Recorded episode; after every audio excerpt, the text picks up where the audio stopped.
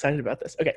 Uh, hello, hello, hello. You're listening to Batch Signal, the number one podcast in this group, aka the podcast you send to your best friend. Um, aka right aka your podcast favorite podcasts uh, my name is dylan i'm one of your co-hosts and i'm joined by my the best best friend in the world the best podcast co-host in the world the lovely kate miller Ugh, jeez, Dylan. Every time it gets sweeter and I just get gushier instead of getting used to it. it's by design. yeah, we're the worst. they love us. yeah, all 10 of you. Um, so I think this week we're going to talk about Tayshia's Fantasy Suites and finale. Uh, we did it. We made it to the end. We made it to the end. How's your vibe? What's your vibe check? Um, you know, I I feel kind of neutral. I think Hmm. at the you know as we've come to the end, um, it doesn't feel maybe it doesn't feel like a proper ending because it also feels like we're beg- the beginning has started. The beginning again started like part way through Mm-hmm. the Mhm. Tayshia's arc of the season, and by that I mean like the release of Matt James's Bachelor trailer and the, the kind of you know the ex- starting already the PR machine for like that season, you know, which just seemed, um, and so I think the effect I- I think as we've talked about is I've been looking ahead since like for two or three weeks, so the the end fe- it feels weird to be at an an, an end here. Um, it almost feels kind of a little bit a little bit arbitrary. So I think on the on on this, you know, if if I had to say where I am, I'm a bit like maybe re- I would say I'm relieved that it's over, but I Mhm. also feel like you know the turnaround is really quick. Like we're like still in batch mode, um, and so I don't know. There's not. I wish they would leave us a little bit more time for reflection. I, I know we'll take that space here, um, but uh, I I wish I have a I have a feeling that maybe it'll we'll have to wait a bit till the end of Matt James's season to get um which is maybe more fitting um Mhm. to give a real sense of like oh, okay let's look back on what will probably maybe be like here are these batch seasons produced during this pandemic it might make more sense to look at them as like a pair as like one long thing versus these kind of atomized seasons um is just given the time frame um Hmm. so yeah I, so in some ways i feel like i'm still i'm still kind of i still feel sort of in it you know i still feel a little like i don't feel like it's totally done yet Mhm. um, which is maybe not great for Tayshia because now I'm just like, I, my god, I don't know how much I have to say about you. Um, you know, uh, we're moving on so quickly. How do you? What? What's your sense of? How do you feel about this? Yeah, I think what you just said about like reading them as kind of like one document or like one era instead of individual seasons really resonated with me. Hmm. Um, and partially because the season was split up, right? But it does Mhm. feel like we're just like churning through this thing. Um, so yeah, I feel similarly exhausted, and especially because like, you know, I hometowns actually resonated with me despite my better judgment. and I don't know, like these two episodes felt like a mess, like just Yeah. continuity wise, like plot wise, it just felt really sloppy. hmm You know, it was just kind of a weird, like, I, I just like, it's like I tasted a little bit of what could have been and like the Mhm. promise, and I didn't get it, especially Right. because, like, I do think, yeah, ultimately, like, I think, I think Zach and Tayshia have a sweet relationship. Like, I do think their connection is sincere. hmm And I just think that got buried in so much like nonsense. Like Mhm. if the finale had just been like an hour, like Mhm. maybe it would have like come across better. But yeah, I just feel like I finished this marathon and I'm realizing I have to run another one, you Mhm. know? Right. Yeah. Yeah. Yeah. It feels. uh I love the. I love the sports analogy. It feels a lot like. um It feels a lot like like the NBA finishing like a couple weeks ago, and then like all the teams that well, a lot of them having to like just start playing again. Mhm. If it, you know, it, and I kept thinking, I don't know what like the what the one to one for us would be, but I'm thinking of how it's more likely that they'll get injured or like burnt out or like Mhm. generally um like kind of exhausted um in a few months. I just I'm wondering like what does a podcast related injury look like? can you can you sprain a vocal cord? You know, can you develop vocal fry? I don't know. Can we can we sue the Bachelor for the for this? Uh, we'll try.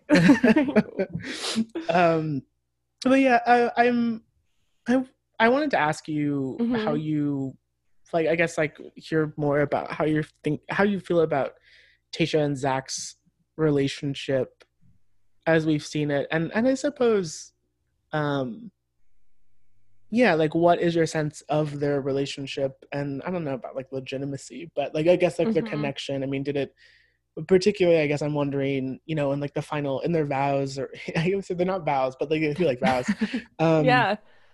did you i mean what was your response to that I mean, it's weird, right? Like, I think, and we'll get into this when we talk about Brendan too, but like, it did really feel like the time was short in a Mhm. way that it doesn't always to me. Mhm. Um, you know, like it, it just Mhm. felt a little truncated. I mean, to me anyway, it didn't come across like she was into Zach until his one on one with her mm-hmm. when he like talked about his backstory, which like wasn't that long ago, at least in terms of like what we saw. And so I just think that that like, I mean, I do think they're into each other. Like, Mhm. I think that, you know, I thought those moments of the finale and like a lot of people roasted it, but like when they walked away in the car were like sweet. Mm-hmm.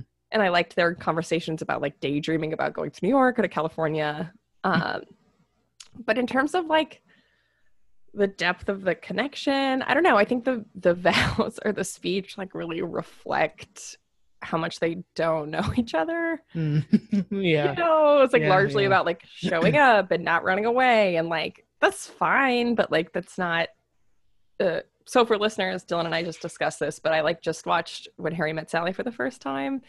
and so honestly in my brain, like I was comparing that speech um between Zach and Tayshia, like Zach specifically to like the when Harry met Sally New Year's Eve speech. mm And, like- uh, uh, yeah, which I really feel like the show is constantly trying to like replicate, right? Like that's the gold standard rom com Mhm. moment the show is constantly trying to produce. mm-hmm.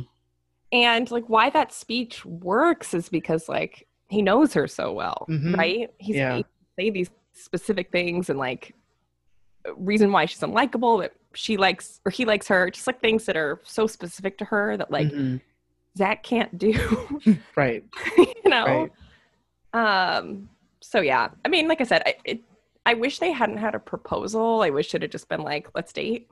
Right. On it. I don't know. Was that your sense? How do you feel? Yeah, um, I mean, as with so many things, we were so in sync here, uh, and uh, I particularly appreciate that you brought in when Harry met Sally, and um, because I've been thinking a lot about.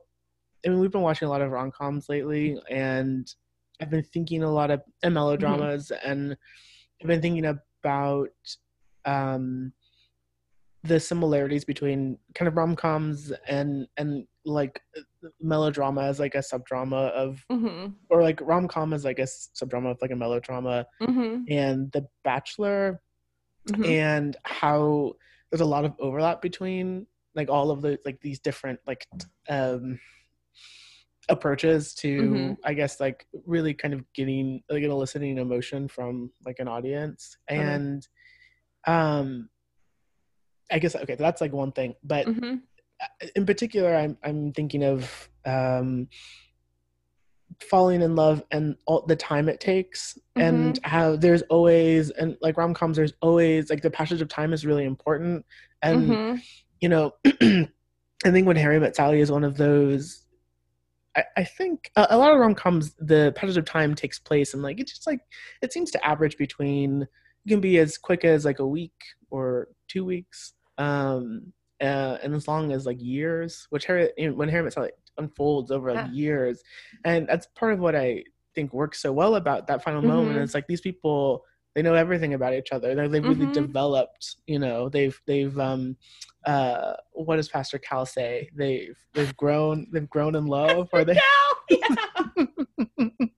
I'm just gra- yeah. you know, I'm just grabbing the associations, you know. I'm just you know, um, yeah. You grow you grow in love, you know, and You like you know, and uh, he's right. Um, and um, that's and it it feels maybe a little bit more believable hmm that there is growth. I think when there's more movement, when they travel, when they seem to are there are like the surroundings are different, where it seems like um Hmm. there's like change. I mean, so I think it's more of the change. Like there's a change in surroundings, there's a change in sort of drama, and it I think that matches more naturally with a change in time or the, the idea Mhm. that time's moving forward, you're moving somewhere else, that sort of thing. yeah. And um so interesting. Yeah. you know and and but the fact that they've been trapped in la quinta um i think has created a sense that time has sort of stalled or suspended and that the in this bubble that they've created everything else around them you know where we are is kind of Mhm. moving and like falling apart and you know seems like and it seems more real and then now they're in this they're like out of the world you know they're not in the Mhm. real world they're just in this bubble and it just seems like um that i don't think that works with the fantasy like the idea i think is more like they're still out in the world and falling in love in the world and you know and kind of if like moving towards this like love i think and Mhm. um and so when they finally arrive at this um abandoned set from mad max 2 i don't like i don't So bad. like it just looked Yeah. it looked like a place that had just been on fire almost Mhm. you There were literal fires going Yeah. in lanterns, like small ones. and i just i was just thinking what is this i don't feel i don't feel the way i think i'm supposed to feel right now Mhm. and i feel um i feel distant from this like i i keep thinking you know half the time i kept thinking like you know do influencers dream of electric sheep you know like i was just kind Yeah. of going like this i believe that they like each other i believe that there is some chemistry there Mhm. I don't believe they have anything meaningful in common, which Yeah. maybe that doesn't matter. Um, but I don't know how much that matters. I don't know really what matters to them. I don't know. Like there just don't seem to be stakes to this. Like Totally. um, I Zach, I, I you know, I- I feel like my mood on Zach has kind of, you know, oscillated quite a bit. I I think finally I just think of him as um he seems to aggressively live in the moment in a, in a way that seems really intense and Mhm. I think really works for this show. Mhm. Um, but I don't think that it really means that. I also believe that it'll be it would seem really natural for him to say in a year or two, "Oh, it just didn't work out." You know, Mhm. like you know what I mean. Totally. Um, it just you know if he can just switch in a moment and be like, "Oh yeah, I actually want kids now," it seems believable that he could, freaking you know, switch in and be like, "You know, actually, I don't think that's what I want." You know, um, totally. So Well, and what you said about stakes is really resonating with me. Just like going back to our rom com comparisons. yes, because like really throughout this season, like none of the stakes or like the drama that was presented had anything to do with Zach and Tayshia's relationship. oh yeah, you're so right. Right. Yeah, like Bennett coming back or Ben coming back. Mhm. Like, you know, like if anyone had kind of like a rom com esque tension, it was Brendan, which like deciding you're not ready for a relationship and going away and then eventually coming back is a rom com play, you know? amazing. Yeah, yeah. Like those are stakes. And I think that the show, I think my guess realized too late that that happened because um, there was that weird moment where her dad comes and talks to her after uh, before she breaks up with Ben, or Mhm. supposedly after she breaks up with Ben, and like makes Tayshia nervous for her last date with Zach. hmm And I'm pretty sure that that was a continuity error. Mm. um, because like I'm pretty sure her dad came to tell her to break up with Ben. Because if you look at the outfit she's wearing, Oh, right. she's wearing the same outfit during that conversation that she is when she breaks up with Ben later that day. But they try to splice it together like it was two different days. and I think it's because they knew like they needed to create stakes for her relationship with Zach when like there weren't any hmm to get us to that again like rom com conclusion Mhm. beat that just weren't there. You know. Yeah. Yeah. Yeah. Uh, yeah. Yeah. Yeah. That that that tracks for me. Um, I the other Mhm. I think the big thing that was missing for me, or that was hard to just accept, was okay. So you're going to have Tayshia saying to us, Brendan was the one. I was going to pick him. Mm-hmm. And then right after that, you're going we're supposed to accept that she's just in love with Zach. And that Yes. you know, because then because it wasn't gonna be Zach though. But now you're trying to say like, oh, this is like perfect or whatever. Yeah, I don't know. I- just thought no, that doesn't make sense. You can't have it both ways Mhm. like that. Mhm. And so if it's fake then, you know, so then that's the question. So I was like, oh, okay, so if that was just bullshit, if she Yep. was just saying that, um, then then to me it also it's to me it's natural to assume that her relationship with Zach or that what the rhetoric that they're spinning is also bullshit. Like Yep. what you know, if there's no real meaningful distinction between them, like in the way that they're delivered, what are we supposed to really believe? What are we supposed to trust? What's supposed to like really matter? If nothing has to, if you know, if there are no stakes, yeah, you know, like then it's hard to feel grounded in anything. You know what I mean? It's hard to feel Mhm. invested because I'm just like, oh, this doesn't matter. Oh, actually, like you didn't, you know, you didn't seem that broken up by Brendan leaving anyway. So I'm like, so I Mhm. guess I don't care that much. Um, you know, like, totally. And it would have been one thing too if it was like a Ben Higgins esque thing where like he was really like when he actually said "I love you" to both of them and was really struggling with it. amazing. Yeah. yeah, like if they had leaned into something like that, or like Tayshia struggling and then deciding, maybe that would have been more compelling than just like because I think she actually show her telling Zach that she loves him before Brendan leaves, Yes. which makes it even weirder. You know, like right. Yes. Yeah. um just that the stakes like are there and then aren't there it just was like not not right Yeah. you know sloppy Yeah, it's sloppy, and I think um, I don't know 100 percent what to make of this, but I did notice that Tayshia definitely she mirrored did a lot of mirroring. Mhm. Um, I think it was maybe on all of her dates, but uh, maybe like specifically with Ivan and Zach. I noticed it. She just kind of repeated back to both of them what they said. So Ivan says, "Well, I'm falling in love. I'm definitely falling in love with you," and Tayshia just says, "Yeah, I'm falling in love with you too." Zach Mhm. says, I'm in love with you. And Tayshia blurts out back, like, yeah, I'm in love with you too, you know? Mhm. And, you know, with Brendan, it, it seemed too that she was kind of mirroring him. She, he Yeah. says, well, I'm not really into this, or, you know, I'm, I'm going to break up with you. And she, you know, like, it's kind of says, like, yeah, okay, well, that's Mhm. fine. You know, there's just there's not really and maybe over her appearances. I don't know how much of a contrast there really has been, you know, Mhm. with um in terms of how she relates to a lot of like the men. Um which makes it really hard to get a trend a real good sense of her, you know, Totally. who she really is, I think, um, behind the performance that she's giving. I think I remember saying to Yasmin at some point, it's like I feel like Tayshia's just she's too self-conscious. She, she she is really conscious of the role she's playing. Like she is totally playing the role of bachelorette, and um, and her priority is not falling in love; it's looking good you know and, and Mhm. while falling in love or you know it's just kind of like really looking the way that she wants to look. And i think that's why it there's just in even moments where she might be moved it- yep.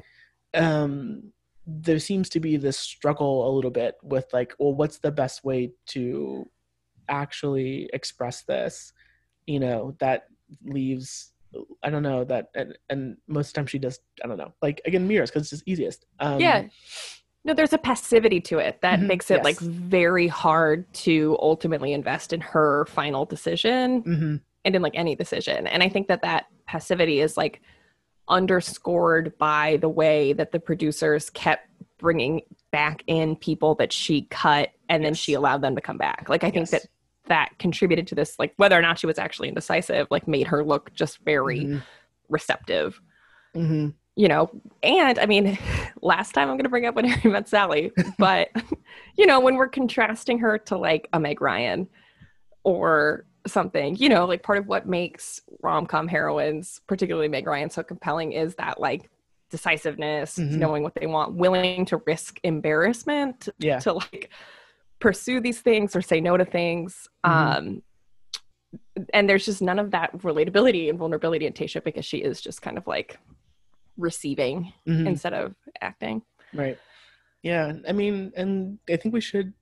I think we should mention how it all started. You know, she arrives as a second choice. She arrives as this kind of, oh, well, our hands are tied here. I guess we're gonna go with Mhm. Tayshia. You know, um, she, Mhm. it- you know, she receives. I mean, she is sort of gifted. It seems like all of these men, but that like aren't really in a, a real sense for her you Mhm. know um from the beginning she is positioned as someone who whose sort of agency and power is really i think is pretty unstable um Mhm. and they never really corrected that i mean um it reminds me a little bit of no i, I was gonna say you know great uh, Kaitlyn Bristowe and, and Oh, yeah. her but like hers was really comp- like her insecurity and was really compelling and interesting and Mhm. um I, I think developed in really interesting directions and you could see it like being you could track it through all these relationships as the season progressed and Tayshia but also she was really honest about it you know Yeah. um and Tayshia you know we didn't get that um so yeah it was just harder to say yeah so uh i think maybe at the end i just sort of feel unfulfilled it just seems like Yeah. nope this wasn't it like it just doesn't seem like a real ending you didn't really fulfill the expectations or promises that you sort of set up in the beginning Totally. um no i i i really unhappy with that um mm-hmm. as a side note, uh, and this is again to kind of undermine, I think maybe the, um, I don't know if this is a shot at. I don't know. If this isn't really a shot at Zach. Really, I think it, it, it just it, it um to connect the beginning of the season to the end of it. Um, Yeah. Did you notice that Zach said in his final speech, um, he says the phrase "you spoke about," I think twice. Yeah. Yeah. Yep. And I thought, Jesus, this is uh, like, come on, like this is so lazy. this is what Dale said. Dale kept saying, yeah. "You spoke about this. You spoke about this." So it's clear, like the same producer is feeding and like coaching. Mhm. it- I would say everybody, but particularly these two on like what to exactly what to say, how to Mhm. say, it, just like drilling it in their heads. It seems like, um, you know, showing up. Like, why else? You know, what? How else would you explain the fact that they're relying on the same little phrases, the same sort of made Totally. cliches by the show, unless the producers are just like constantly just feeding them this stuff, and which again completely undermines their agency. It seems like they're just, you know, they're the producers are hell bent on like getting this you know ending in a proposal Yeah. um you know and kind of setting it back trying to get the train like back on track and that sort of thing and um and it's very clear to see you know and Mhm. and so i think maybe um that was something that brought brought to mind the beginning of and even like uh the way they shot after they got engaged with the champagne like those are the same shots they used with dale and clare like same Yeah. ones uh and uh, you know so it just again because of that it, it just sort of makes me more conscious of like the season as a whole and like, the whole product and production of it like the Mhm. production in particular and less the individual players and their Mhm. stories because Totally. those seem like so clearly subsumed by the you know by production you know and the sort of their, Mhm. their clear their clear heavy hand being in everything Well, and like you said, with something about like the setting of the proposal with the dead grass arches and the flames, like nothing made this feel more like a blood sacrifice to like heterosexuality and capitalism than like that setting. Yeah. You know? And like also just like the eerily long amount of time that terrifying fucking Neil Lane was on screen. The money shot.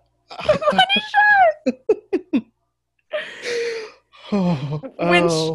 when he's just like playing the piano when Brendan and Tayshia walk in, like I'm sorry, Neil Lane is a ghoul. Like he's fucking so Yeah. Uh. creepy. It's-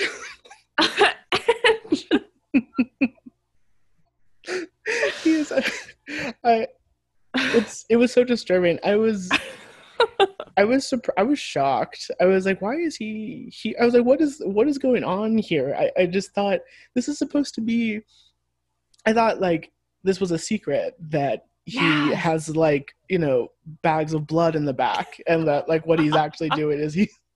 He's he like they're actually here to he's here to draw their blood, um, you know, Mhm. and put it into stones or something. I don't know, like into his own ageless face. Yeah. Like, like you see him i think we actually see him grow more animated and lively as the blood drains out of brendan's face as as the date proceeds like it's so clear oh, it's so clear what's happening. it's not even a metaphor it's like literally we're seeing this man like uh, suck all the life energy out of these young out of this young person yeah.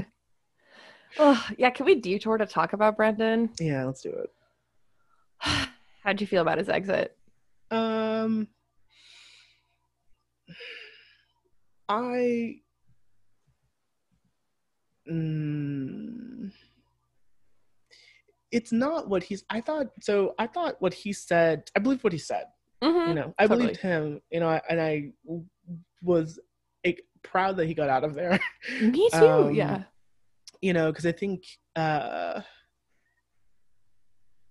but at the same time i he seemed my sense is that he seemed pretty ambivalent hmm um at a certain point and i think that it seems like producers like wanted they you know they clearly wanted a proposal and Mhm. i imagine at a certain point they said to him he probably shared like i don't think i'm really there and so they just booted him you know they're like okay well you gotta you, you gotta go you know and Totally. um and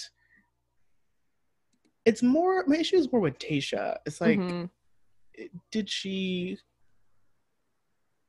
she didn't seem surprised or emotionally like moved or affected so she was Mhm. either tipped off or she just like shut down Mhm. in in that moment and i have to say it's probably the latter or no it's probably the former Former. i imagine Yeah, that she knew it was coming i bet i bet she knew it was coming in some way Mhm. um and so again it it took all of the it i feel like it just sort of sapped that moment from of like an important component of its like dramatic energy is her Yeah. responding to that in like a genuinely Mhm. like human way um because Mhm. it seemed like he was being like really it, it, it seemed like he was being really real and like honest with her and so it was disappointing that she wouldn't return that you know return sort of the i don't know that same i don't know just uh well she just wanted to do the same um yeah. so so again and then again when she's like oh you know it was gonna be him i was like i don't believe you because you Mhm. you you didn't even care that he left Yeah. So, you didn't even know, like she didn't even like ask follow up questions. no she just said okay Yeah, she would have been like, there was a point in my life where that would have pissed me off, but this is fine. And it was just like, Tayshia, what? Especially because like that does seem like a large about face from how he's behaved previously. Like right you think she would I don't know. i was like Tayshia, he's dumping you Yeah. he's you are being dumped right now he's dumping I was you gonna Yeah, I've been dumped. Well, one time someone dumped me after one date, which didn't make any sense, but like even then I had more follow-up questions than Tayshia did, you know? Like yeah yeah i did you listen to you did you listened to happy hour um Yeah. Ugh. I, I so I found him. I found him also very believable Yeah. and honest on Happy Hour as well.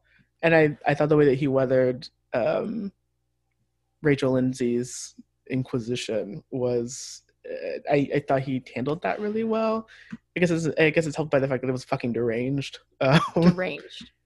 I, I actually thought he could have pushed back more. I was slightly disappointed. Like, I Mhm. feel like he did kind of go limp for fear of looking like an asshole. yeah, You know, I Mhm. think there was like a, but I think in his defense, like you, so for people who have not had the misfortune of listening to this interview, like Rachel Lindsay, it's unclear if this is because it's like production's narrative or because she's still maybe carrying some baggage about Peter Kraus's exit or potentially both. Yeah. But she's done this before with different people. Her whole thing is like, if you're here and you're not going to accept a proposal or give one, you should never take a rose at a rose ceremony. You need to bail. yeah.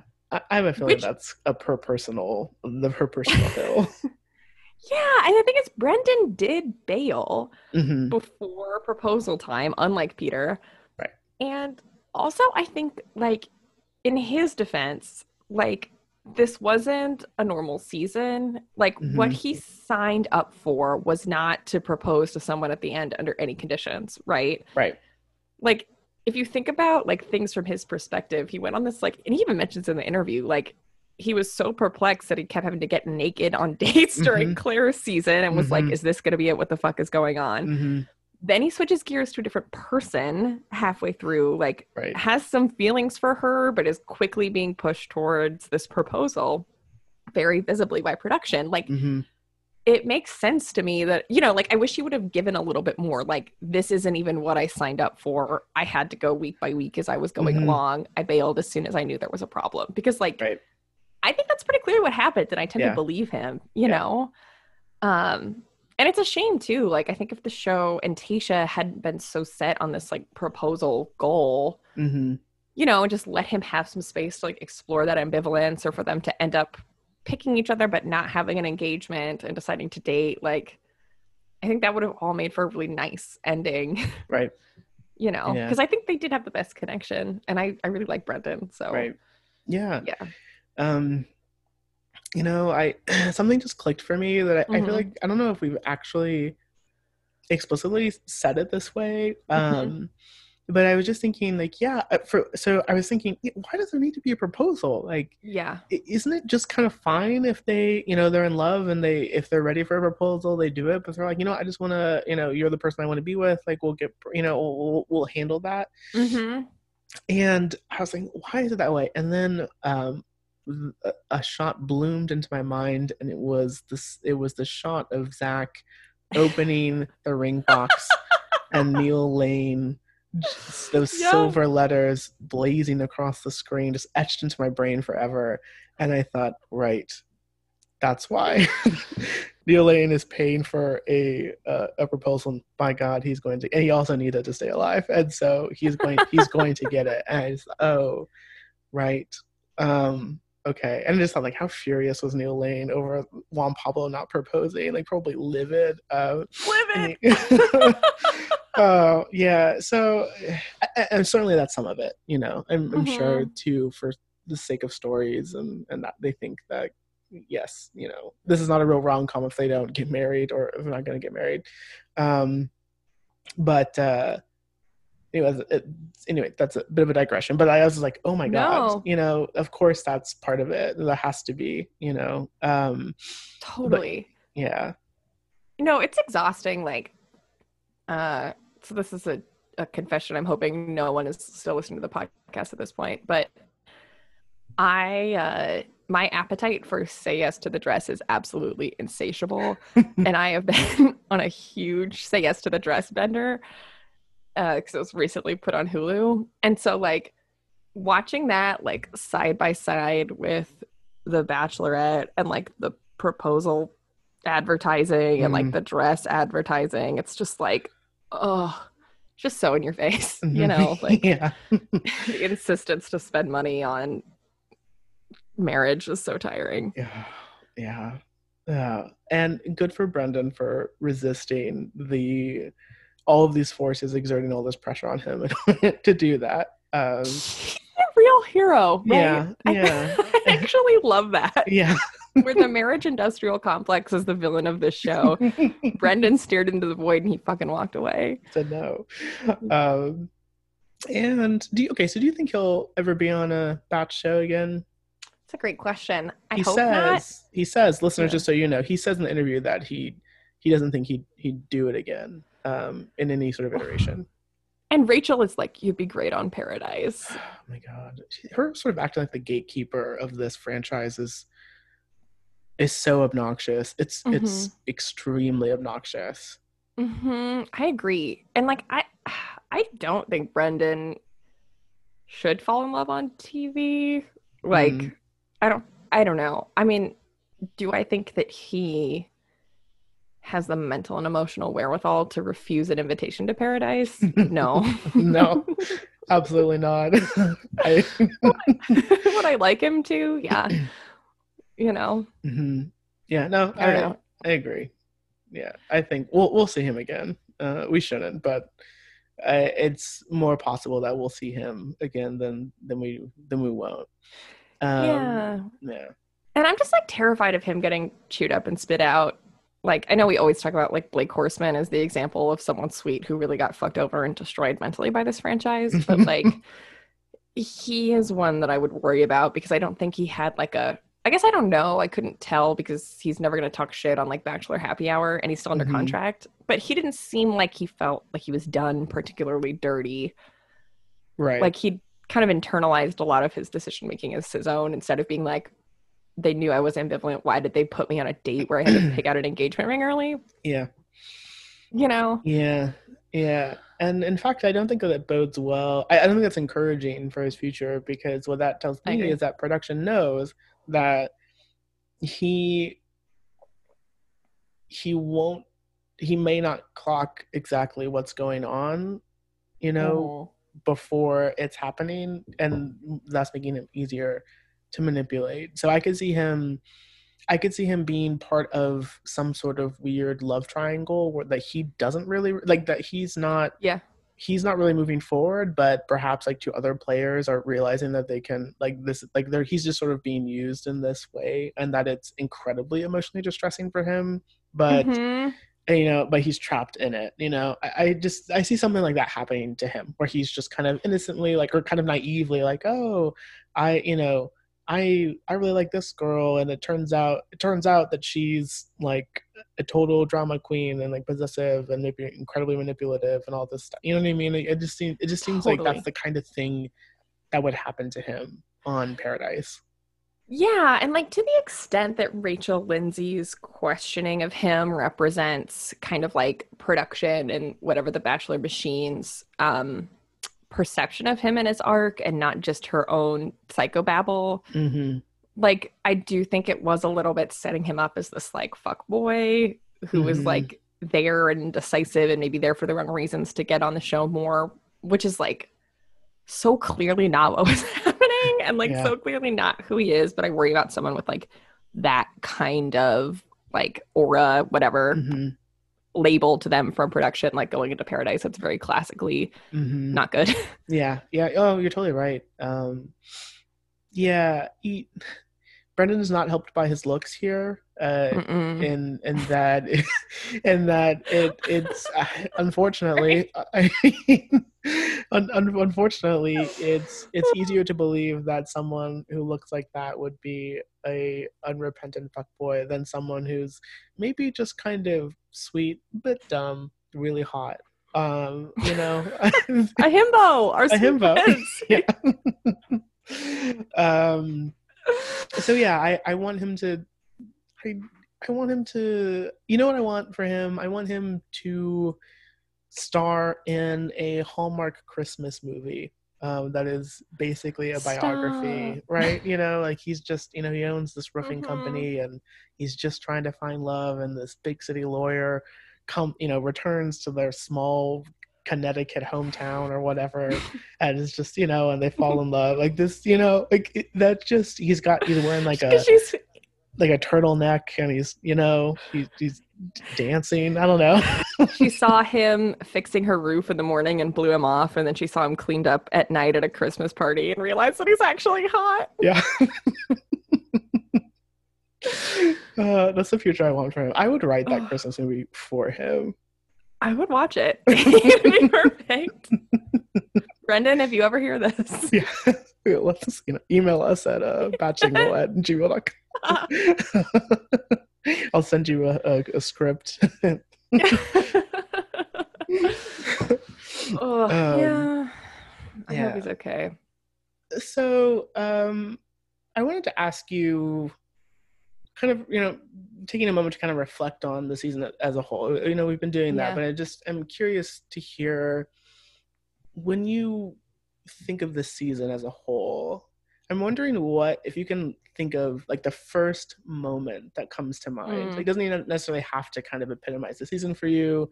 Um, but if you can think of like a moment, an episode, or something where you know that maybe in the future you'll sort of will come up for you when you think of this season. I'm just curious, like what that would be.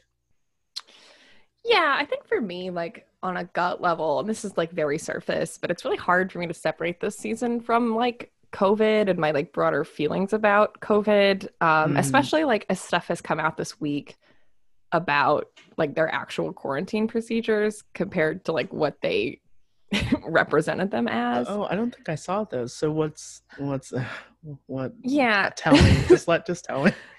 like to me the moment that stands out i mean there's so much about this season that like without even getting into clarendale like which just feels like a fever dream. But like you know so much of this season started with like the 45 minute covid montage of everyone like quarantining in their rooms and getting Mhm. swabbed and tested five times and whatever. And then both rachel lindsay and ashley Iaconetti said that they only quarantined for four days upon arrival and that after the third day they were actually allowed to have visitors in their room so they didn't even fully quarantine for four days and like there were people brought into the bubble like hannah ann sluss um i think other people who weren't shown wells was there um or was seen like traveling to la quinta Mhm. but never appeared on the show um so i just feel like to me both with the covid things and with the dale stuff like the season more than any other has felt like there was so much shit going on that we were like lied to about or that was like Mhm. misrepresented in very like intentional ways Mhm. um i think both to make themselves look like safer in terms of covid but also with the relationships and what was going on and like the choppy production like more than any other season i felt like i'm fine to be lied to it's tv i'm not here for Mhm. like a documentary experience but at the Right. same time it was just like a little too much so yeah, that's my a little feeling. too much. Yeah. Okay. yeah how about you do you have a big Um. Yeah. yes. Um. I, I think more than anything, I feel that um my bond with the show has been severely damaged. Um, yeah you know, I mean, you're thinking of what you said. I mean, uh, there's a sense of like, you know, and I don't mean that I, like you, I'm not expecting the Mhm. truth. You know, what I mean is, I expect and want a specific iteration of a fantasy and it to be delivered in a specific in a specific way and for the expectations that are set in kind of a craft way the expectations to be set up and to be delivered you know Mhm. um that's what i want and they've done it well for a decade? Two decades? Two almost yeah. you know? And so it's it's not just that they completely fucked it up it's Mhm. the way they did it. The the scene, the attitude about it the the Mhm. way that they lied and misrepresent, rep- re- misrepresented things like gleefully it seemed like. Um and um i felt um and i think just to see the triangle of power like laid bare um was Yeah. not really something i was expecting and then to Mhm. see i think kind of how cynical and like ugly it is um Yeah. was really um uh and and uh, I should listeners for, for people who are just listening to this for, for the first time, um, if you want a, a full explanation of the triangle of power, please uh, listen to Batch Signal episode. I don't know what it is, like five or four triangle of power to give mm-hmm. an example of what I'm really talking about here. Um, and uh, so just to see that um, was, I think, really, really shifted how I was watching the show. Um, and totally.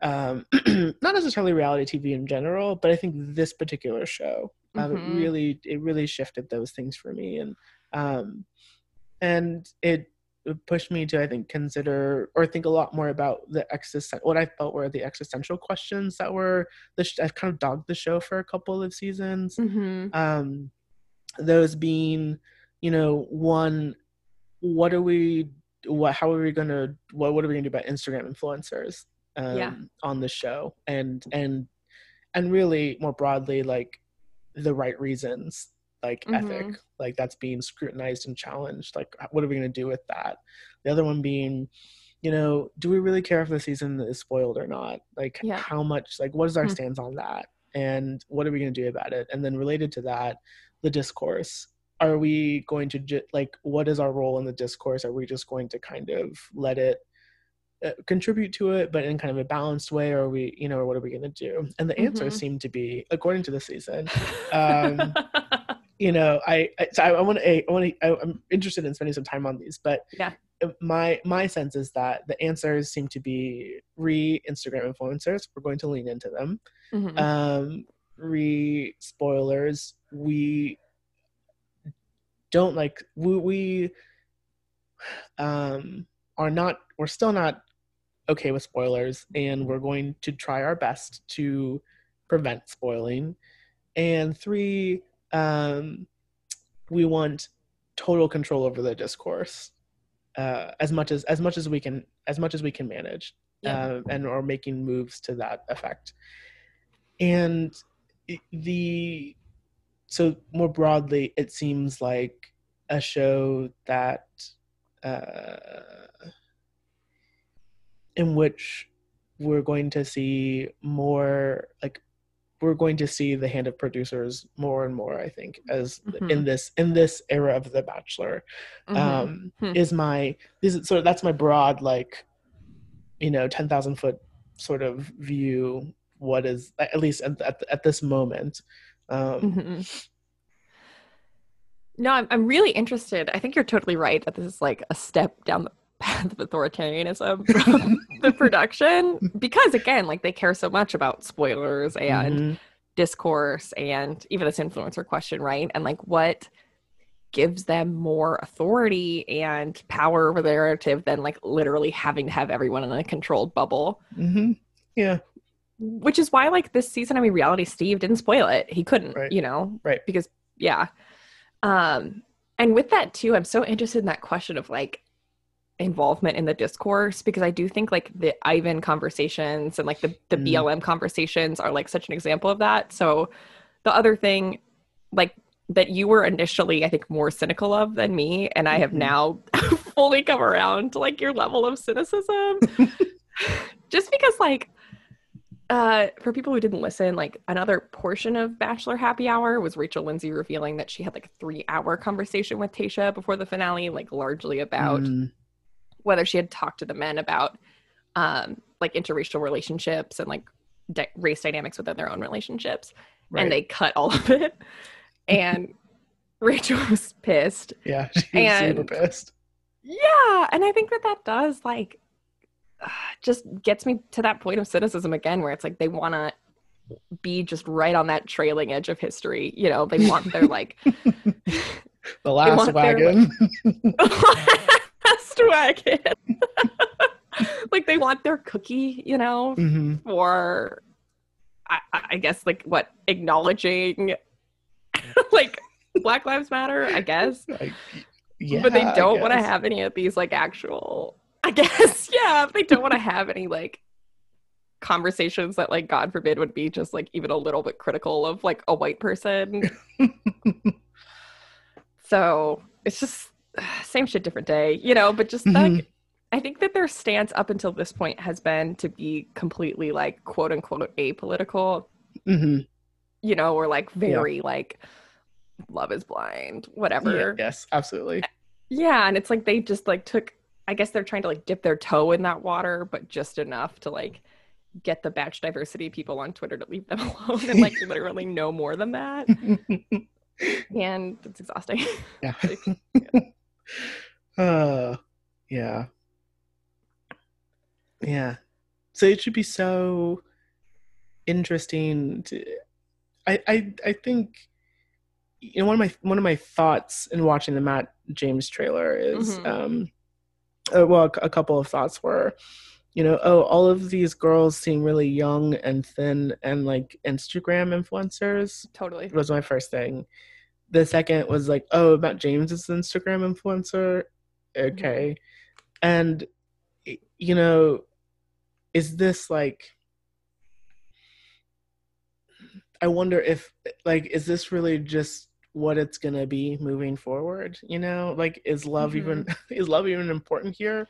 Or is it just like, it just the idea of these hot people kind of not even falling in love but just sort of being in close proximity and rubbing Mhm. up on each other is like that's Mhm. kind of all it all it it sort of decays into this sort of really sanitized thing um yeah.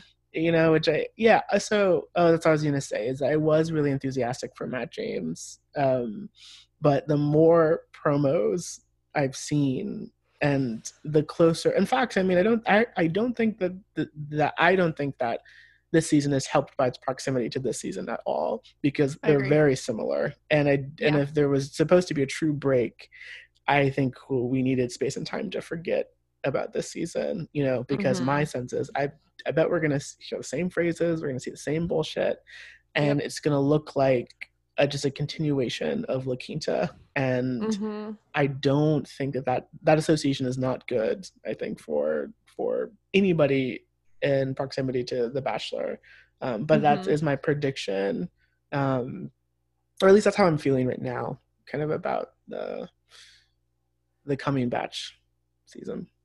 Totally. And I think like that's so reflected in the fact that like I mean just in terms of like I don't know, I was also really excited about it, but I think this longer trailer at the end of Tayshia's season like really was frustrating too. Like Mm, the about like the evolution quote unquote of its politics like as in one of the one point of drama seems to be that a girl might have been a sugar baby at some point like wow. we're in a sh- the show is essentially about transactional sex Yeah. we're like judging someone for having like a different form of transactional sex and we're like Mhm. not letting there be i don't know just like the fact that that is used for a drama point at all is frankly exhausting It is. Like, don't don't even bring it up. You know, why do they keep doing that? They keep it- it's it's exactly like um them bringing up right reasons rhetoric when the lead is an Instagram influencer. You know, Totally. like in the same episode where she talks about being an, describing what an Instagram influencer is. Mhm. It's like stop, don't do that because Mhm. now I I don't want it's like I don't want to feel bad about the show. I don't come to the show to think about what it necessarily says about the American sort of like cultural landscape and how God. fucking depressing it is. You know, I that's not why I'm here. Um, you know, and uh but and I also don't really feel like talking about. I mean, there are plenty of other Mm-mm. times or instances to talk about it. I don't really need the. I don't really need or want the bachelor or bachelorette to be to. It's kind of like, um, I was thinking about the. There's another sports analogy. Uh, I think this is how, like, football fans felt when Colin Kaepernick was taking a knee all the time, and they were just really upset about that because they thought that like he was bringing unnecessary politics into football, and uh, that were already there. And I, I know where I'm. Yep. I know that. Uh, and I realize that my part of my response to when they do that is to go just keep this shit out of here because you this is not like it doesn't need to be here number one. And two i think as you've said so many times the bachelor is not built to explore this in in in the nuanced way that it deserves. And so treating it Mhm. like a like just a piece of sentimentality like a, a beat for drama and reducing it to that i think it trivializes it and it also echoes the way that it's trivialized in other places also so but it's also positions Totally. it as if it's being somehow subversive when it's not and so it's just more irritating than not um and and i just i wish they would just stop just stop just stop that just give me this like sanitized fantasy you know just stripped of nuance i just want that's all i want Yeah, to like not even have the wherewithal to just like stay in their fucking lane. you know? Like, just the Neil Lane. but I'm about to leave this Zoom call. Stay in your Neil lane. I'm gonna kill myself. no, but you're right, right? I mean, just like letting, like, I do think there are, well, I don't know. Do I think there are ways to like remove the problematic notes of The Bachelor from its core structure entirely? No. Right. As a vehicle with which to make people uncomfortable about heterosexuality and their views of like romantic norms and gender norms, I think maybe that discomfort is good. Mhm. But yeah. uh, you know, like, uh, yeah, they just need to get their shit together. Like, just Yeah. stop. You know. Just stop. Uh, Yeah. Okay. yeah. I don't know. I don't know. I, I, my feelings about how Matt James season is going to go are like all over the board. Yeah. Like, yeah. Sometimes I'm excited. Sometimes I'm like, fuck. You know. hmm It's just like the whole like they're trying to show him in all these like James Bond signalers, like with the Porsche, like the tuxedo. I'm like, what the fuck? Like, I don't. It's not impressive because he doesn't own it. I'm like, I don't Yeah. care. and also, uh, well, it's just kind of confusing. hmm You know, I don't really get. Do they need to? They don't need to do that. I don't really know. They don't need to do that. He's just some hot dude. You know. Let him be hot. Oh, sorry. He also has an evil job. Um, he is in uh real estate in New York. Wow, that's so evil. Yeah. Super evil. Like, Uh, you're not ready for that conversation, are you, Bachelor? yeah, like, you you really want you really want this guy who's like a uh like real estate broker in New York to be on this show? Great. Okay. and just to celebrate him. Ugh, Jesus. Anyway. And of fucking course he is. Oh my god, of course he is. right? Ugh. Also, with my cynicism, or like, I guess, Bachelor's ability to like actually or willingness to have any kind of like progressive conversation. Like, okay, Ivan's clearly an atheist, right? Like, that's what the subtext of that was. Yeah, I think so. Why? Why couldn't they just say that on the show? Oh, I think it's because they they want to keep Ivan's stock really high because I think Uh, that they interesting. I think they haven't decided um they're, they're you know they're kind of I think probably internally and trying to keep track of polling to see who would be the best bachelor and I think they want to keep Ivan like really high. Also, Yeah. I think even for Paradise, I think they're trying to think um consider I mean just consider how many um how long it's going to take us to how many literal people are going to be in front of us Yeah. before we get to Paradise. So yeah. it makes sense that they would try and keep try and preserve the image of certain people just to kind of Mhm. whether or not they're on The Bachelor or on Paradise, they need to try and get people to watch it. And so they're just trying. I, that's my read of it. They're just like him being alienist, alienist, atheist might alienate that would rule. alienist. Oh my god! Digression. So, uh, the most recent season of 90 Day Fiance Yes, on please. Netflix, um, or not on Netflix, on Hulu. Uh, it's actually the one where with a woman from Uh-huh. Nebraska. It's one of this. It's it's so sad. oh my god, her relationship was so sad. Anyway, um, and uh, there's this guy there who, um, one of the guys uh, is talking about is talking to the best friend of his fiance, who's really Christian. And the friend asks him, like, you know, what are your beliefs? And he's like, oh, you know, I'm I don't believe in a type of God. I actually believe in a higher civilization, like aliens. and he and it doesn't stop there, Kate. He goes on. It's not just like, yeah, I believe in aliens. It's like, yeah, he's like, yeah, I believe. He explains and fully articulates his view that what people think of as gods is act- are actually aliens, and uh, Oh that that God. is ha- and like the oldest life forms in the universe. And he says this matter of factly, very sincerely, um, without a hint of irony uh, or humor. There's no cheekiness. It is what he believes. It was fantastic. This, I this is my rec. This is like my rec for like other things that I'm watching. Is this Yeah. season is incre- It's incredible. Every single couple is such a mess. It's um, it's fantastic. Anyway, so important digression, but like, and that must be in my mind, like alienist. It's like that's this man. That's what it is. Literally. um, um, Oh but my yeah, so God. I think I think they, you know, they imagine their core demographic to be yeah. Very Christian or at least religious in some way, and Mhm. Ivan is not, and so I don't Mhm. think they really want to be too loud about it, which is really Mhm. funny because also they need to give Tayshia a reason to break up with him. So Yeah. they, for some reason, uh, gave a potentially really damaging reason to break up with him, and now have to be kind of mum about it. Yeah. Jesus, I was fucking again like.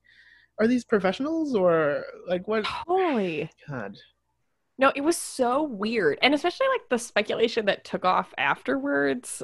Like, I feel like no one quite read that cover. Like, I feel like I saw some people on Twitter like, well, he's clearly Muslim. And I was like, is he?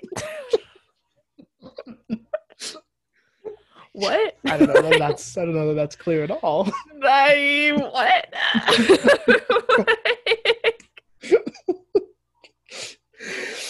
to them to them that must just be like the natural opposition to christianity is totally. islam uh, It's like so exhausting.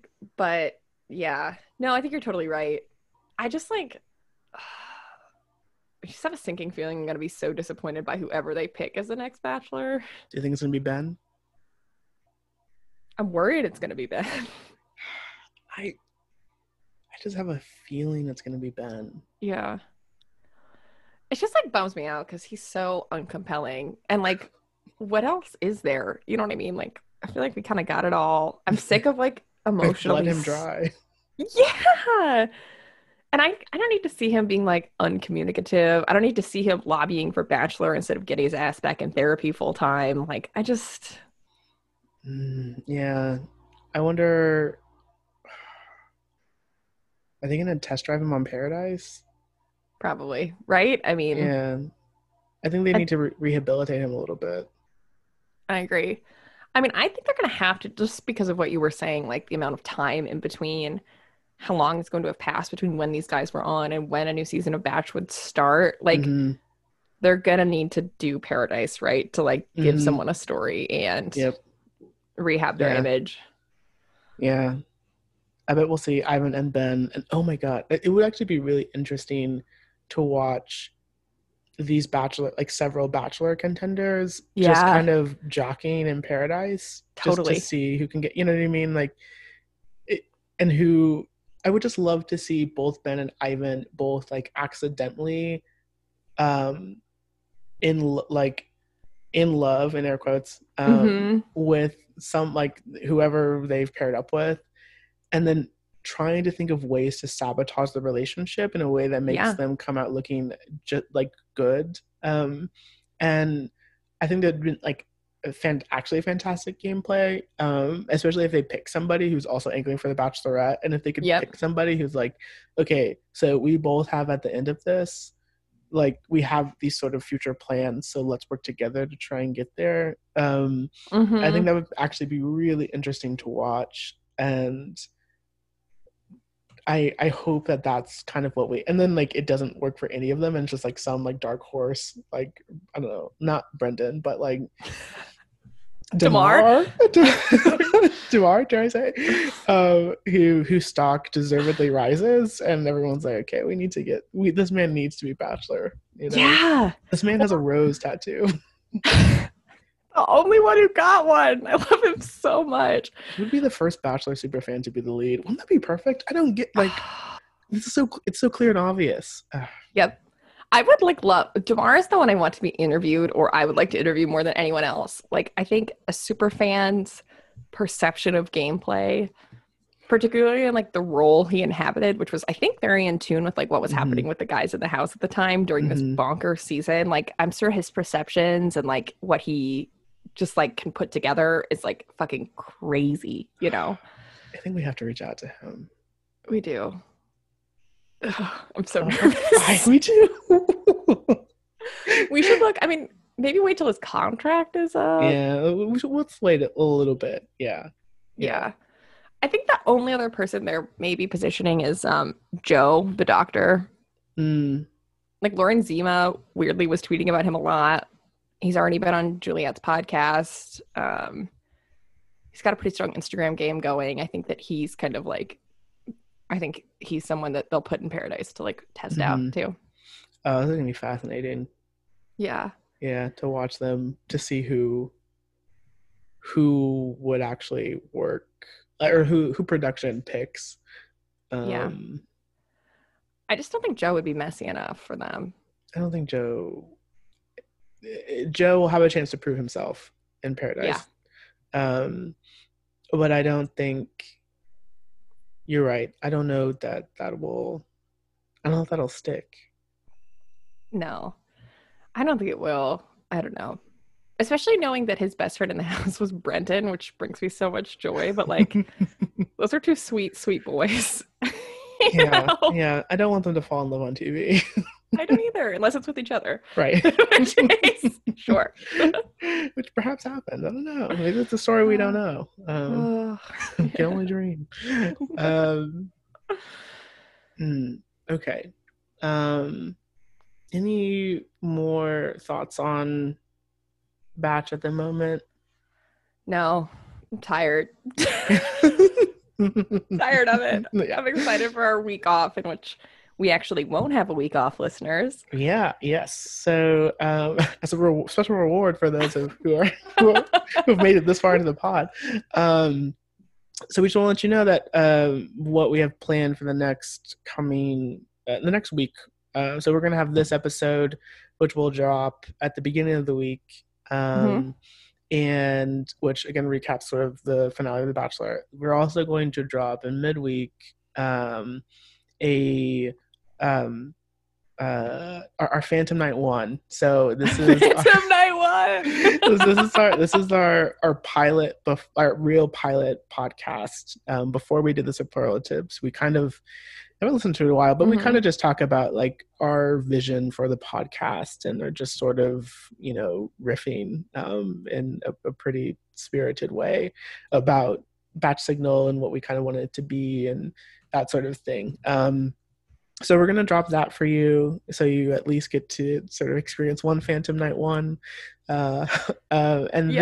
then and then we're also going to have a uh, preview sort of superla- superlatives episode um, where we review matt james cast and talk a little bit more about just you know thinking about the season um, things to watch out for storylines ideas themes very similar to our um, first episode for uh, Clare and Tayshia season. So that's what you have to look forward to. Um, yeah, so it's gonna be a big, uh, some holiday, some holiday presents, I guess, for our for our day ones, for our lovely listeners. Um, yeah, we so we appreciate you listening, and so uh, we just thought, yeah. nice treat. I'm so excited. Like, I do think, um, a spoiler alert for our Phantom Night one. Like, I think we did a lot of like laying out the groundwork of like our viewpoints of reality TV and like Mhm. the lenses which with with which we look at the show. So I think like anyone who maybe is just starting out on the pod and isn't sure whether to continue, like I think it's a nice starting point to kind of dip your toes in, see what we're getting into, Yeah, yeah, that's actually see what makes us different sick. from all the other podcasts. Yeah, Yeah. you're right. I think we do kind of go on at length about where we were trying to slide in, like what kind of where we're trying to, what we feel maybe the openings or opportunities for to participate in the discourse are in a more explicit way than maybe we. I think we go on to just do that in you know in the episodes that follow, but yeah, you're right. It's kind of more. It's clear that like we are consciously thinking about these things, you know, thinking about this. It's not just not necessarily just like oh we're just gabbing, although we are doing that, but you know. So much gabbing. But there's also something so restorative. Like I had so much fun last time, like deep creeping all of the contestants. hmm There's something about having prejudgments going into it that makes it Really So fun. exciting. yeah, yeah. I feel like we sort of set up our own stakes for it, you know, hmm and uh, perhaps like project a little bit like what we want to see, you know. And so that's really exciting when it does happen. Like it, the most fulfilling moment for me was realizing that my prediction about Brendan was a hundred thousand percent correct. Um, Yeah, you, you smoked me on that one. um, so it should be uh yeah, it'll be interesting to and fun to do it again um so yeah so we'll have that for you this week um and now we doing uh slc Oh boy, are we? this week was so good.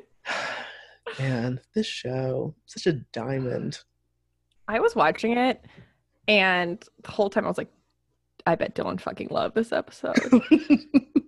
yeah It just had you all over it. really oh Yeah. Mhm. I, I now now I need to know like what were the mo- were there particular moments where you're like oh my god Well, to me, the central, like, cr- the crux of the episode or whatever was all about blowing up Meredith's spot for attempting to be too neutral. hell yes it was absolutely it was so satisfying. Like, there's that conversation where they're at whatever, like, um, what's it called? Not Buca di Beppo or like Olive Garden. Like, they're at that Italian restaurant. yeah and uh like Jen is like Meredith is being a politician. She's not talking to us like friends. And I was like, fuck yeah, she is. It was amazing. It, was, was amazing. amazing. because the way they set up expectations last episode, like we I who had kind of been on Meredith's side, as you will recall, was like Mhm, pissed off by her neutrality and inability to like do anything mhm.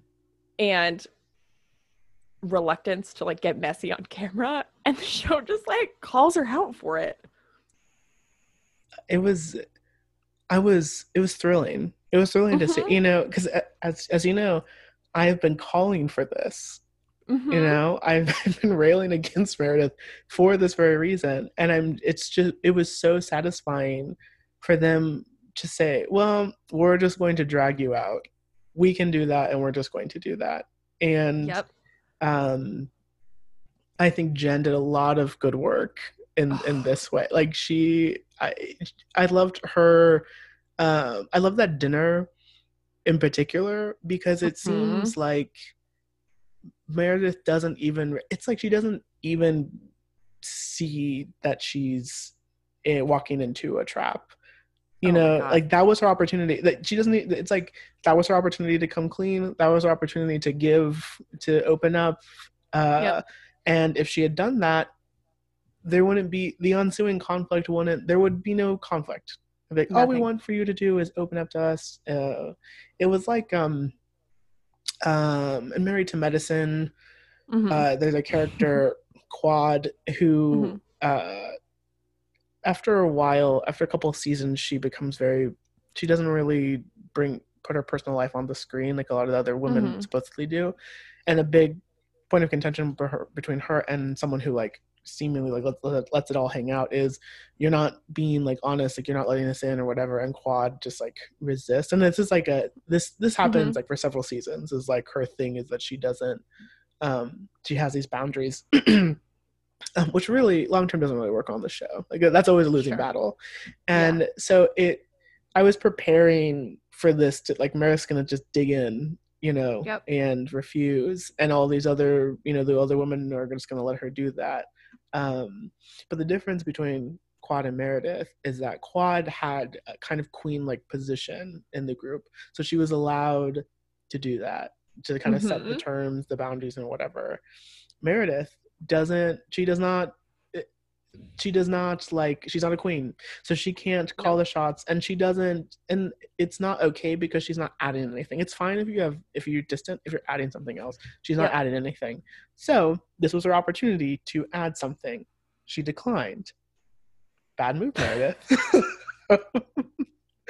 Bad move, Meredith. As we see Oh. Heather and Jen looking at each other like, okay, you know, no, Fuck you. here we go then. we gave you an opportunity. It's like we gave you a chance, and you know, and then now Jen is going to, you know, go over to exercise. You know, in air quotes here. Uh, ex- woman had no intention of exercising. Just I don't know if this woman has, has exercised in years. Why would she? um, and uh, just deliver. She starts sowing the seeds, just saying, you know, here. And Whitney just, I loved Whitney because she, it just, I love the way that she just kind of receives it. Like she's just so. I feel like she's just very kind of go with the flow. She's like, okay, oh, Yep. all right, so we're you're calling out Meredith. All right, all right, I guess that's what we're doing. That's fine. You know, here we go. You know, and, um, you know, and uh, I so I appreciate those moments because you're right. Like it sets up. They've just done such a great job of setting up expectations of I think of anticipating and seeing like not necessarily issues, but investigating sort of like Mhm.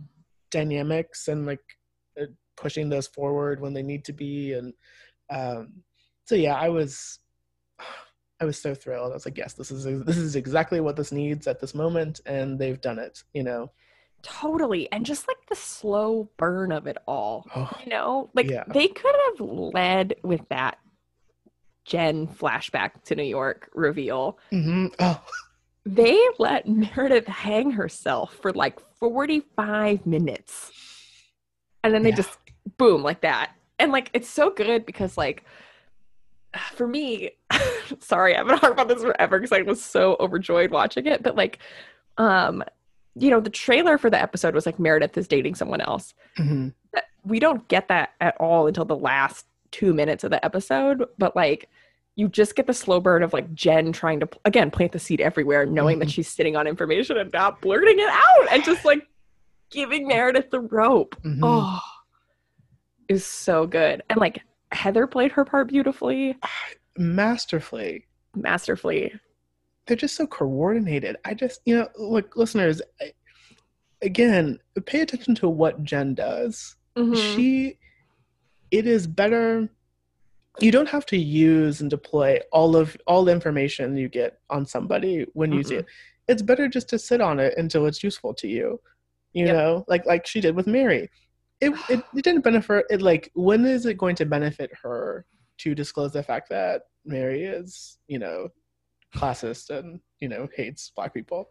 Uh in the moment no. On tv Mm-mm. when all of their friends are gathered when when all of the eyes are on her and mary that Mhm. is the time to deploy that information.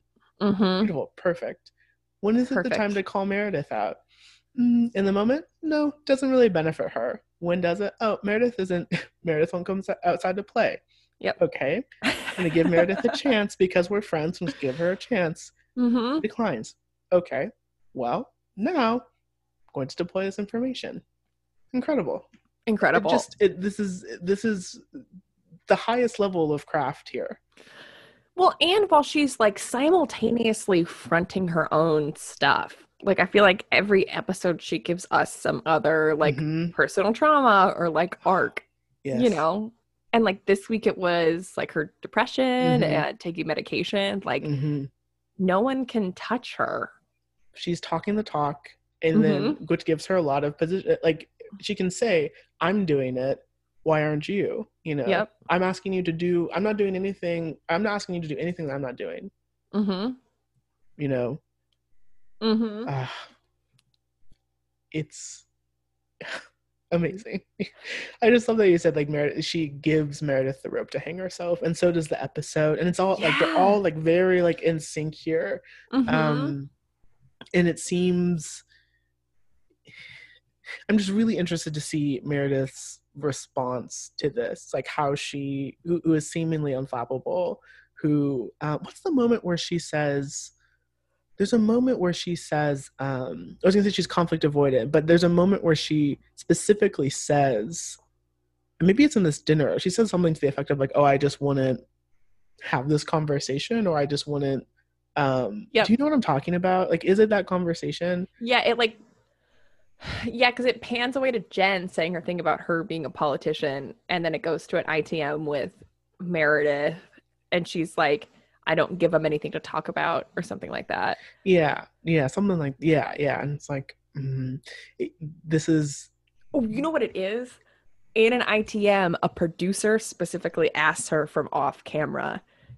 It seems like you're withholding a lot of information about your separation, yeah and she acknowledges it. yeah yeah it it's yeah perfect. yeah. yeah it's that and i was like whoa okay this is so this is all right so now we have a better it's now very clear the game that meredith is playing okay we Mhm. now understand how she's decided to do this and it's, Mhm. it's been it's, it's explicit okay we got it and how well is this going to work for her? Again Mhm. spoiler not well this does not work for this is not like that you can only play that role when you are in a position of more power than everybody else.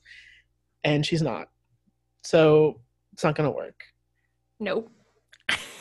can't wait to can't wait to see it. Can't wait to see it. Totally. Well, and like, ugh, with that, like, I screamed from secondhand embarrassment watching the fashion show at the beginning of the episode. I lost my fucking mind. It was so bad. When Brooks comes out looking like he just left flight school. Ugh, I, you know, he's such a little twerp. I'm sorry, I can't stand him. I can't either. But like one thing I liked about Jen also is like in her I in the moment ITM when she like is like, yeah, it's one tracksuit. I've been wearing it for months. He only has that. Like Brooks clearly wants to play both sides of Mhm. like I'm Mhm. involved in this drama, but also I'm a child. And You're right. Jen's like, you're here to play ball. Your tracksuits look like shit. You're right. That's amazing. It's like, no, okay, you're out here. We're gonna throw shit at you too. Um, Mhm. And I, I did love the flashback that shows her wearing the suit, wearing the tracksuit. Again, talks the talk. Like, okay, like Yeah. I am. You know, she's she wears the track, and I I kind of remember like, oh yeah, she did she did wear that. Um, and then I was like, yeah, and this little gremlin had the fucking goal to try and like shame her. Yeah. I just, ugh, I just couldn't like. I don't know. I just uh, it, it, it seemed. Mm, I guess like maybe there is a part of me that sometimes you know I don't know I I, I feel like it's sort of uh, I don't know come becomes sort of a trope uh, in some cases when like gay men in these shows express revulsion at Mhm. like particularly like female like genitalia sometimes or Mhm.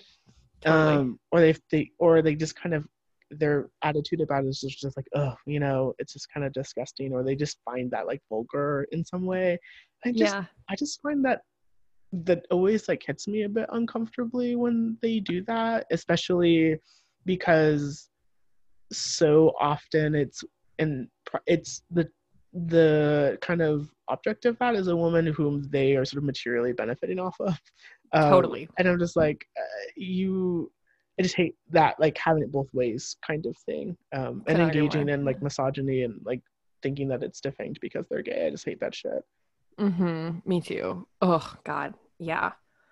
And especially from him, it's like, I mean, all these shows, right? Like, I feel like we've talked about this before, but like there's a orbit of gay men around the Mhm. housewives at all times who Mhm. I believe are supposed to be the stand-in for the viewers or for Andy Cohen specifically. Probably, yeah.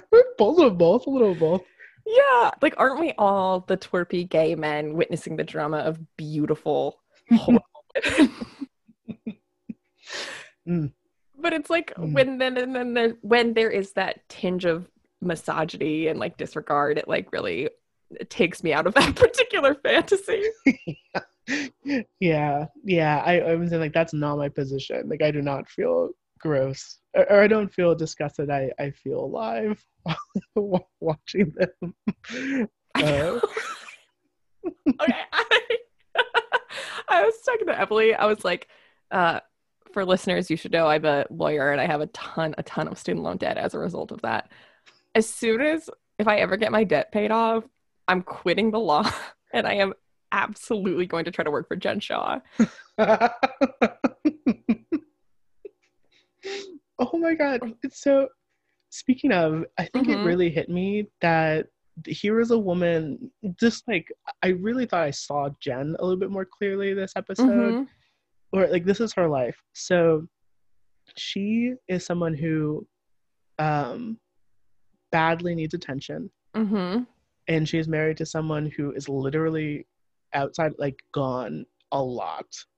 Yeah. And to compensate for that, he has hired a, a team of people to give her attention. a staff of, of, of at least four.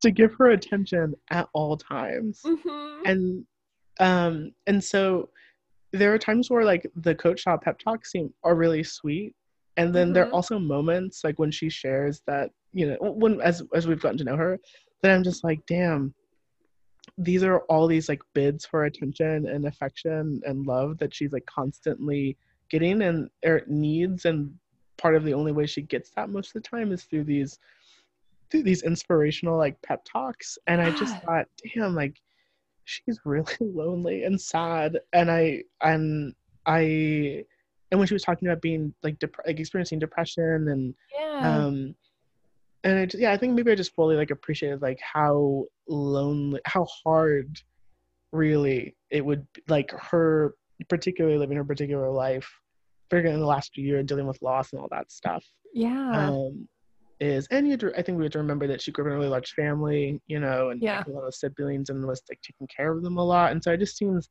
like she seems like somebody who um yeah that she just needs a like the things that she really needs on a day-to-day level her husband doesn't really provide and makes up for by like trying to pay for that. And i was just like oh god this is that is sad.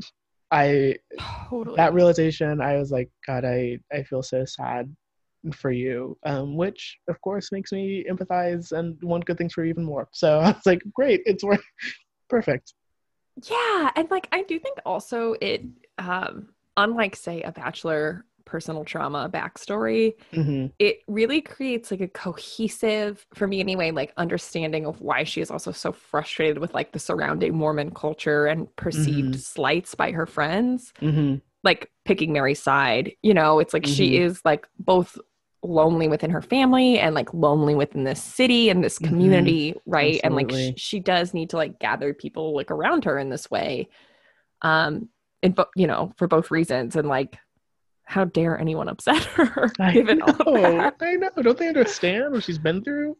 Totally. If they only knew you know i just feel like if, if everyone knew then they'd all flock to her side.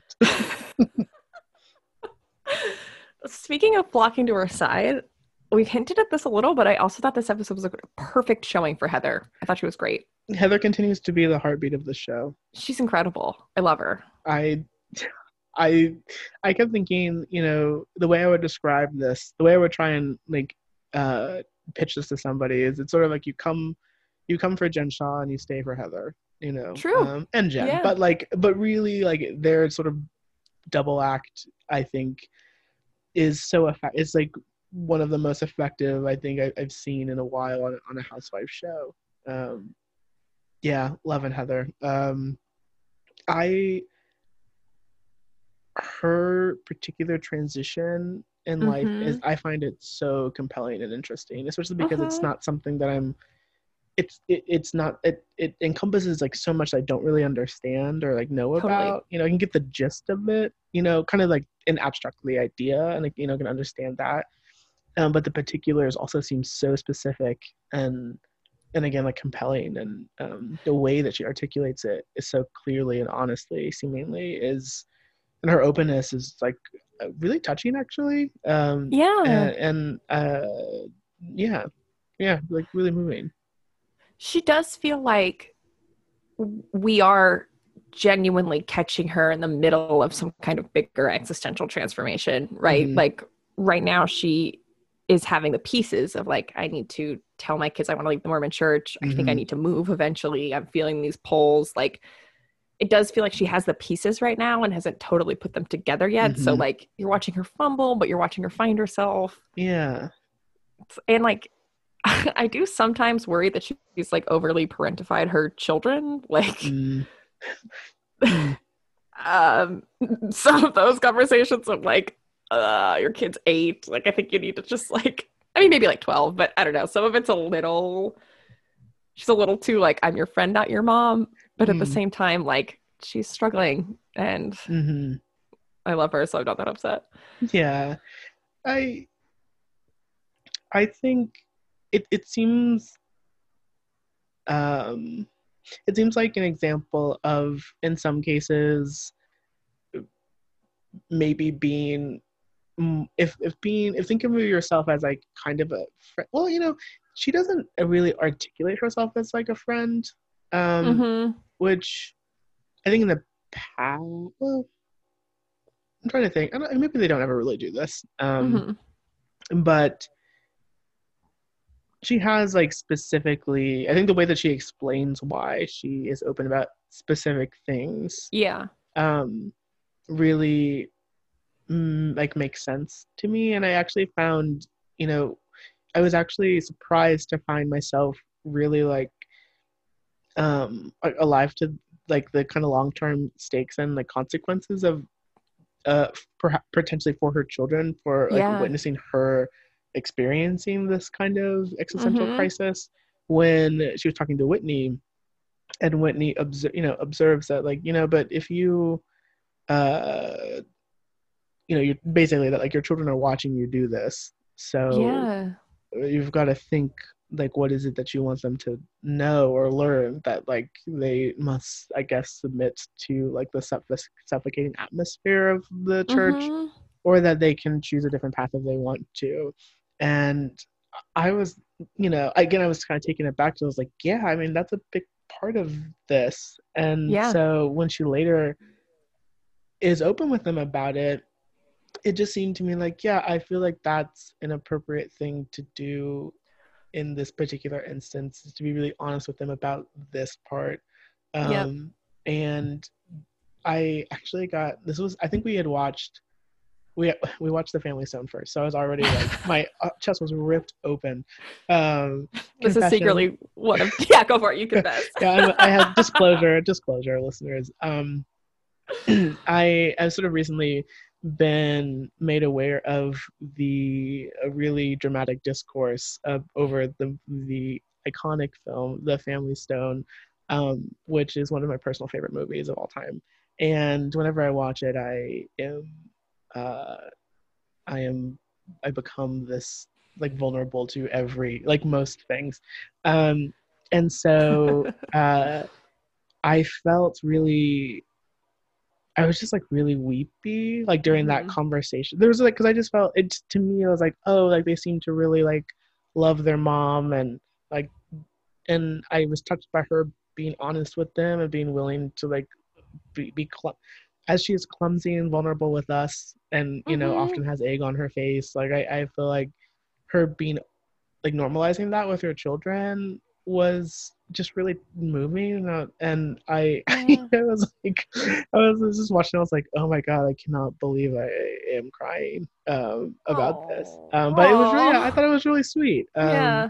yeah i thought it was really really sweet Well, and I think it stands as such a good contrast to Meredith's relationship with her children. Like we see so much of Mm. Brooks, but at the same time, that relationship is defined by her perceived need to lie to him to like protect him from feelings about wow their yeah. her relationship and her failing relationship. hold on kate that's that's excellent that is so good. I, I wow yeah uh, please go on. I was just letting i was just letting that sink in. That was incredible. Thanks. No, but it's true. I mean, you think about like like so much of the beginning of this episode was like the strain that Meredith's lies are having on Brooks' relationship with her and with his father. Hmm in a way that like uh um heather's openness about like her struggles doesn't create that strain like the girls can choose between the church and i think vis-a-vis like their relationship with their father who was still in the church Mhm. you know in this way that like meredith is thinking she's doing something right but is ultimately like setting her children up for failure and more Mhm. pain you know and it's just yeah. Yeah. double embarrassment on her compared to the moral high ground of jen and heather Yeah. Oh. Wow. And- you know. Oh, sorry. Keep going. oh no go go go Oh, I was gonna say uh, to, to you know bring in Jen. Um, Yeah. You know her story about uh, also involves keeping sort of the the scope of the truth a Yeah. secret from her loved ones, and when she talks about this sort of Mhm. intervention she had, and you know Mhm. her you know son saying like it's okay, you know, and um and that um being such a big sort of important moment for her. Um, and speaking a little bit more to i mean and this more broadly like the expectations that all of these women feel around motherhood and what their responsibilities are and their and Mhm. negotiating being this kind of idyllic motherhood figure and also balancing that with like just being a fucking person. And yeah. um, and it seems like the person who uh, it's so interesting actually because we have almost it's like a gradient in terms of the way that these women Mhm. handle it you know so we have heather Totally. who seemingly is like very open um, and honest and perhaps as a result of that like her children seem uh, at least seem like really uh seem okay um hmm we have Jen who, you know, it seemed has experienced, you know, who who has sort of experienced something like that and um, has come around to being more honest, you know. And I Mhm. think it, I want to imagine that part of the the wonderful relationship that we see in in with her family is perhaps hmm a result of a kind of candidness, you know, and Mhm. openness that they all have with each other. And then we have Meredith, um, who, as you've said, lies. Uh, she she's lying and and not being particularly. She's lying on one hand, and then also um, in the name of protecting her children's feelings, hmm um, sort of screening out certain things. Um, and the result is this is this marriage is this marriage where she is like or this this family where she is over like codependent on her child Yeah. and her husband is in a different fucking state yep you know and Yeah. I, I think i think that we have to include that even if that's not the whole picture the the line, you know is as you were saying like exacerbates like the problems and issues that are already there Yeah. I mean, it's so interesting too, like getting with that, like what with what you were saying about the need to be like a perfect mother, like more broadly, I think I've been surprised slightly um by the way the show is kind of like showing the characters grappling with Mormonism. It's less about like the specific beliefs or tenets of the church and much more about you know the limitations of this idea of perfection and Mhm. womanhood and like material success right and i think Mhm. like there like you said there is this kind of like gradient of the way that people brush up against that and like ultimately either choose to reject it or accept it hmm um because you think too about like um whitney who like rejected it right and is Mhm. now living this like slightly sexually creepy but ultimately shown as like fulfilled and honest life vis-a-vis Mhm. her relationship with her father and her husband and the rest of her community and choosing that relationship hmm versus you know also our contrast to um who's lisa hmm who is shown basically neglecting her children and alienating her husband in pursuit of this like idea of perfection hmm and yeah i think it's just such like an interesting arc the show is or not arc but like yeah grappling with salt lake city culture but this Mhm. broader theme of like expectations and perfection hmm and liberation through rejecting them which makes it ultimately a queer story. Maybe not that part love it. I love that you landed there. Uh, I mean, you know, I just like I appreciate that about the show. It like Mhm. it could have been really specifically like I don't know. I don't support the Mormon, Mormon church in any way, shape, or form, but I do think it is very easy to kind of like take low punches at the beliefs Mhm. or, you know, have some kind of show that's more like gawking at Mormonism on the whole, but instead it's become something much more universal about like Mhm.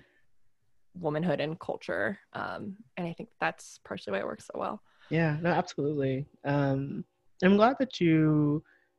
I'm really glad you contrast that you brought in Lisa because I haven't really talked about her, and I think, you know, one of the things that's really interesting about a a couple of things that are interesting about Lisa. I really find it interesting how she sees in Mormonism a excuse to be an unrepentant capitalist Yeah. um, and that and so more broadly it seems that you know we might think of mormonism in this way as a way that not a means to an end but like hmm a um a set of values that perm- that allow for people to believe and live in the way that they like really want to Mm-hmm. um, and I just find that, and and again, maybe because the pursuit of perfection it just matches so well up with like so many other capitalist values uh, and Yeah. beliefs, you know, in a way that's not really contradictory. Um, you know, I mean, I don't know, I don't know much about like the actual tenets of them, but you know, I'm just Yeah. thinking of like Christian, like, or particularly like Jesuit, like ideas about you know, like charity or sort of mercy and all that stuff, which I think Mhm. we kind of like maybe logic like kind of rationally edged out if like what you're thinking of is perfection and if you're not perfect then you Mhm. like don't count um you know what i mean it's like oh wow that, totally. you know what i mean and so um the other thing about lisa is you know something that's uh the thing that we've seen is that money doesn't buy happiness Mhm. um, you know, and we can kind of see that in little ways in almost all these relationships, um, particularly Heather uh, and I think Jen and uh, um, maybe even Meredith's family. It's like they seem materially comfortable, but you know, but unhappy. You know, there's stuff, there's other stuff that's going on, and so there's something also really sad when Lisa is sitting there going, "My goal in five years is to have a billion dollar brand," and to know, to sit there and know that that won't be enough. yep. You know that that if she, even if she gets there, which she won't. Let's assume that she doesn't, or let's sorry, let's assume that she does. hmm It's not gonna be enough. hmm And I don't know, maybe I'm just projecting, but I just get the sense that her husband knows that, Yeah. you know, and that it's and that we are supposed to understand that hmm you know this pursuit of perfection obviously is goes on forever um, Yeah. and is something one has to maintain and that Hmm. part of the consequences of that are you know it seems like part of the consequence of that can be your relationship with your children with your spouse um, with Yeah. yourself that you know that that's something that if you really get caught up in that um, it will blind you to like everything else around you and to know that this is what lisa has decided is her path um, Mhm. and is so like bullish about it um it just i don't know and to look at her her house with like no art in it and her kids who yeah. have already accepted that and are like their mom like that there's no all that matters is work i guess and Mhm. goals. And you know i just i just thought oof oof, oof god. You know here's an, here's another example of what this looks like you know um which hmm and again is not really again as you said it's not like a shot at the mormon church. It seems like more like a here's a look at this is what you believe this is what some you know this is what it Yeah. can look like you know um in Yeah. in in a maybe surprisingly uh unvarnished way you know hmm I'm gonna send you. There's this podcast called "Be There in Five with Kate Kennedy, which is like sometimes a little bit hard to listen to because it's pretty much just like her monologuing about her topic of choice for two hours. Which- but she um has some of just like the best takes on like influencer culture Ooh. anywhere. Like she's just very thoughtful about that economy. And she does a great deep dive on Mormon Instagram influencers Ooh. and um kind of like connecting up specific tenets of like so there's this whole subgenre of like very extremely wealthy homemaking women on Instagram who are Mormon who are influencers Mhm. And it is like very connected to like tenets of the mormon faith about like success and material like wealth and like there is a level of um prosperity gospel in mormonism that i think does not isn't quite as like known outside of the mormon church Mm.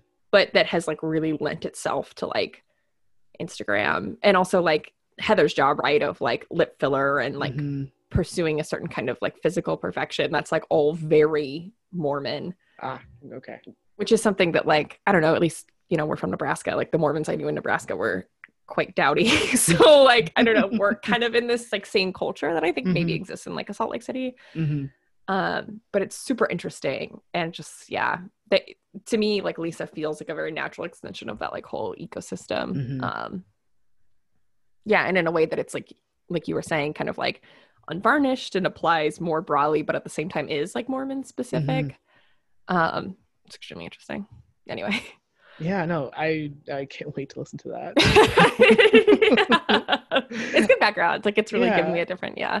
Yeah i just you know something else i continue to appreciate about the show is uh that it i mean i don't know that it's sort of bringing up all of these things.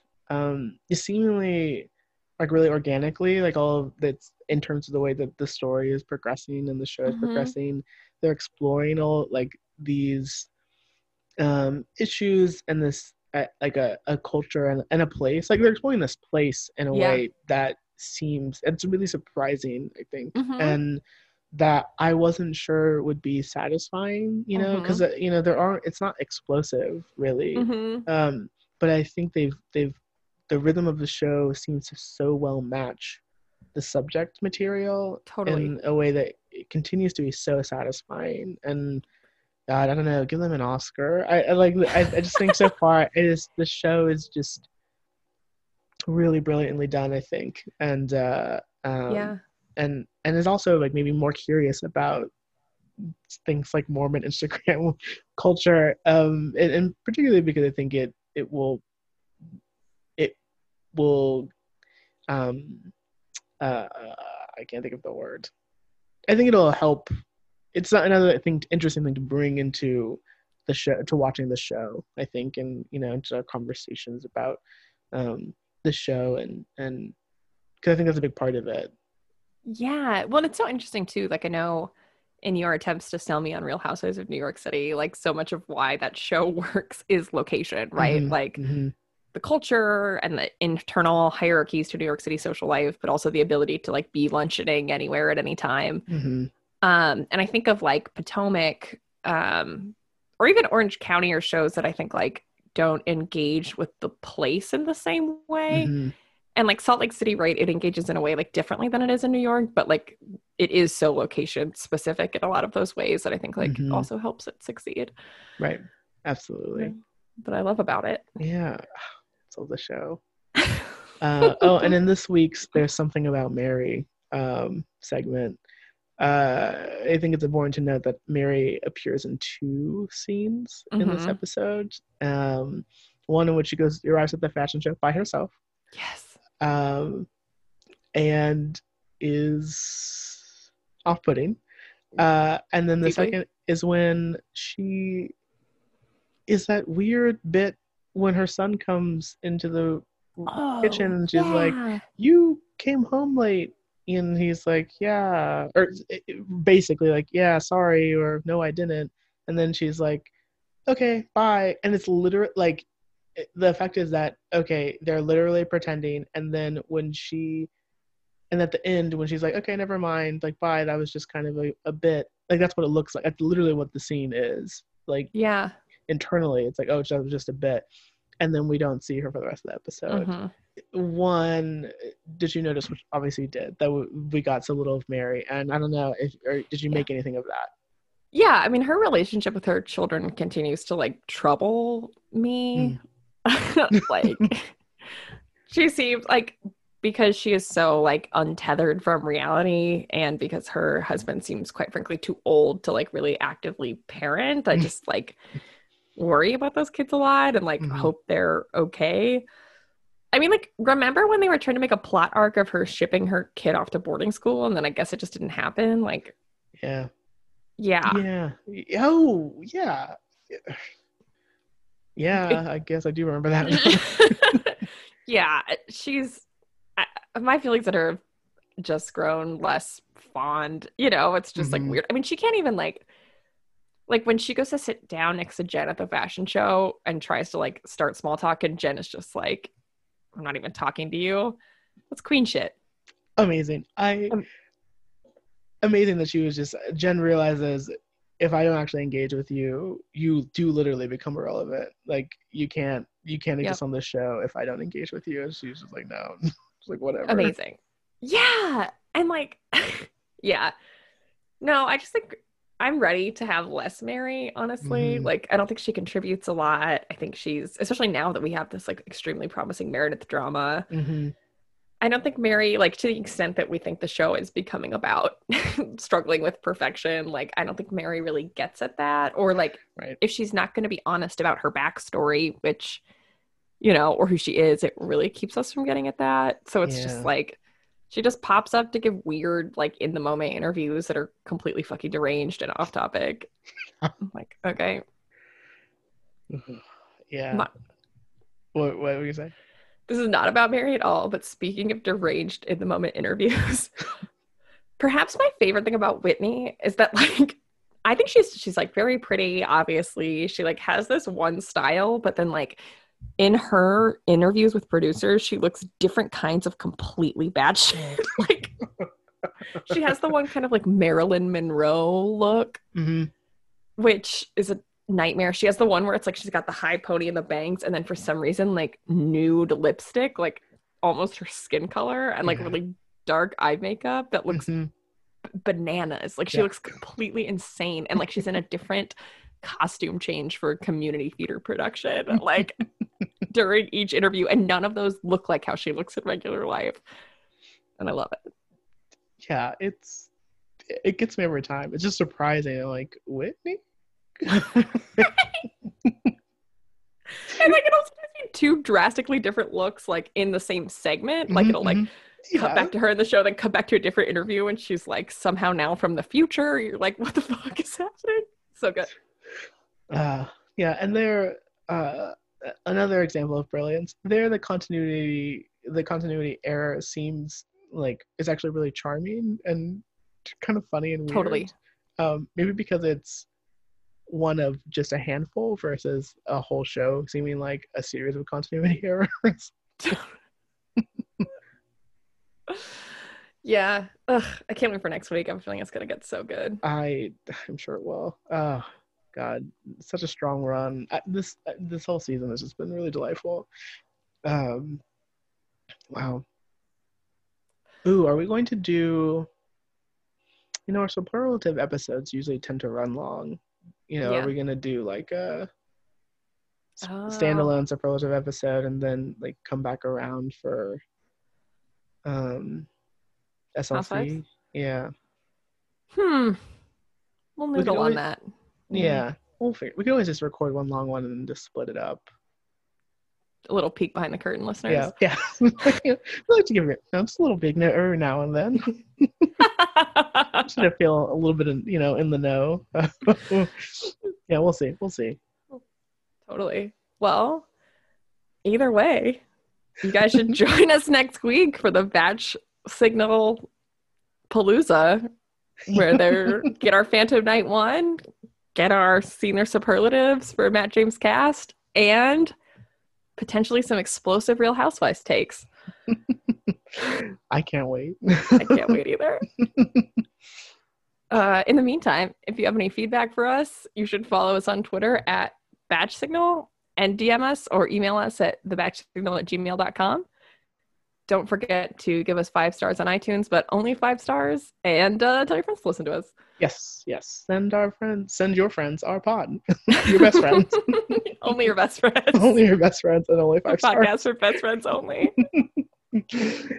Uh, well, um, from everyone at Batch, Batch Signal, which is me and Kate, uh, we wish you a happy and safe holiday, and uh, we'll see you next week.